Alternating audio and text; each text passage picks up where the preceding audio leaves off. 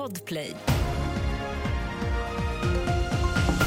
Här är senaste nytt som börjar med att det brinner i en industrilokal på Stallbackaområdet i Trollhättan och allmänheten uppmanas hålla sig inomhus och stänga dörrar, fönster och ventilation.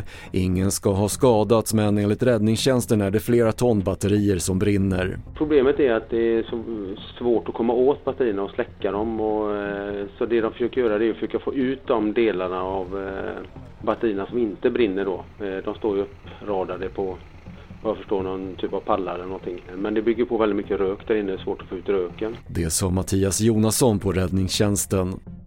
Storbritannien och USA har inlett flygräder mot Iranstödda Houthi-rörelsen i Jemen. Enligt USAs president Joe Biden är det ett direkt svar på attacker mot internationell sjöfart i Röda havet och Biden säger att han inte kommer att tveka att vidta ytterligare åtgärder.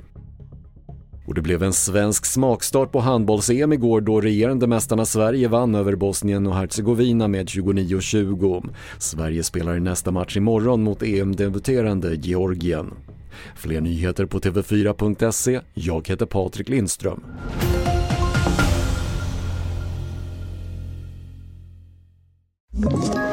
Ett poddtips från Podplay. I fallen jag aldrig glömmer djupdyker Hasse Aro i arbetet bakom några av Sveriges mest uppseendeväckande brottsutredningar. Går vi in med hemlig telefonavlyssning och, och då upplever vi att vi får en total förändring av hans beteende. Vad är det som händer nu? Vem är det som läcker?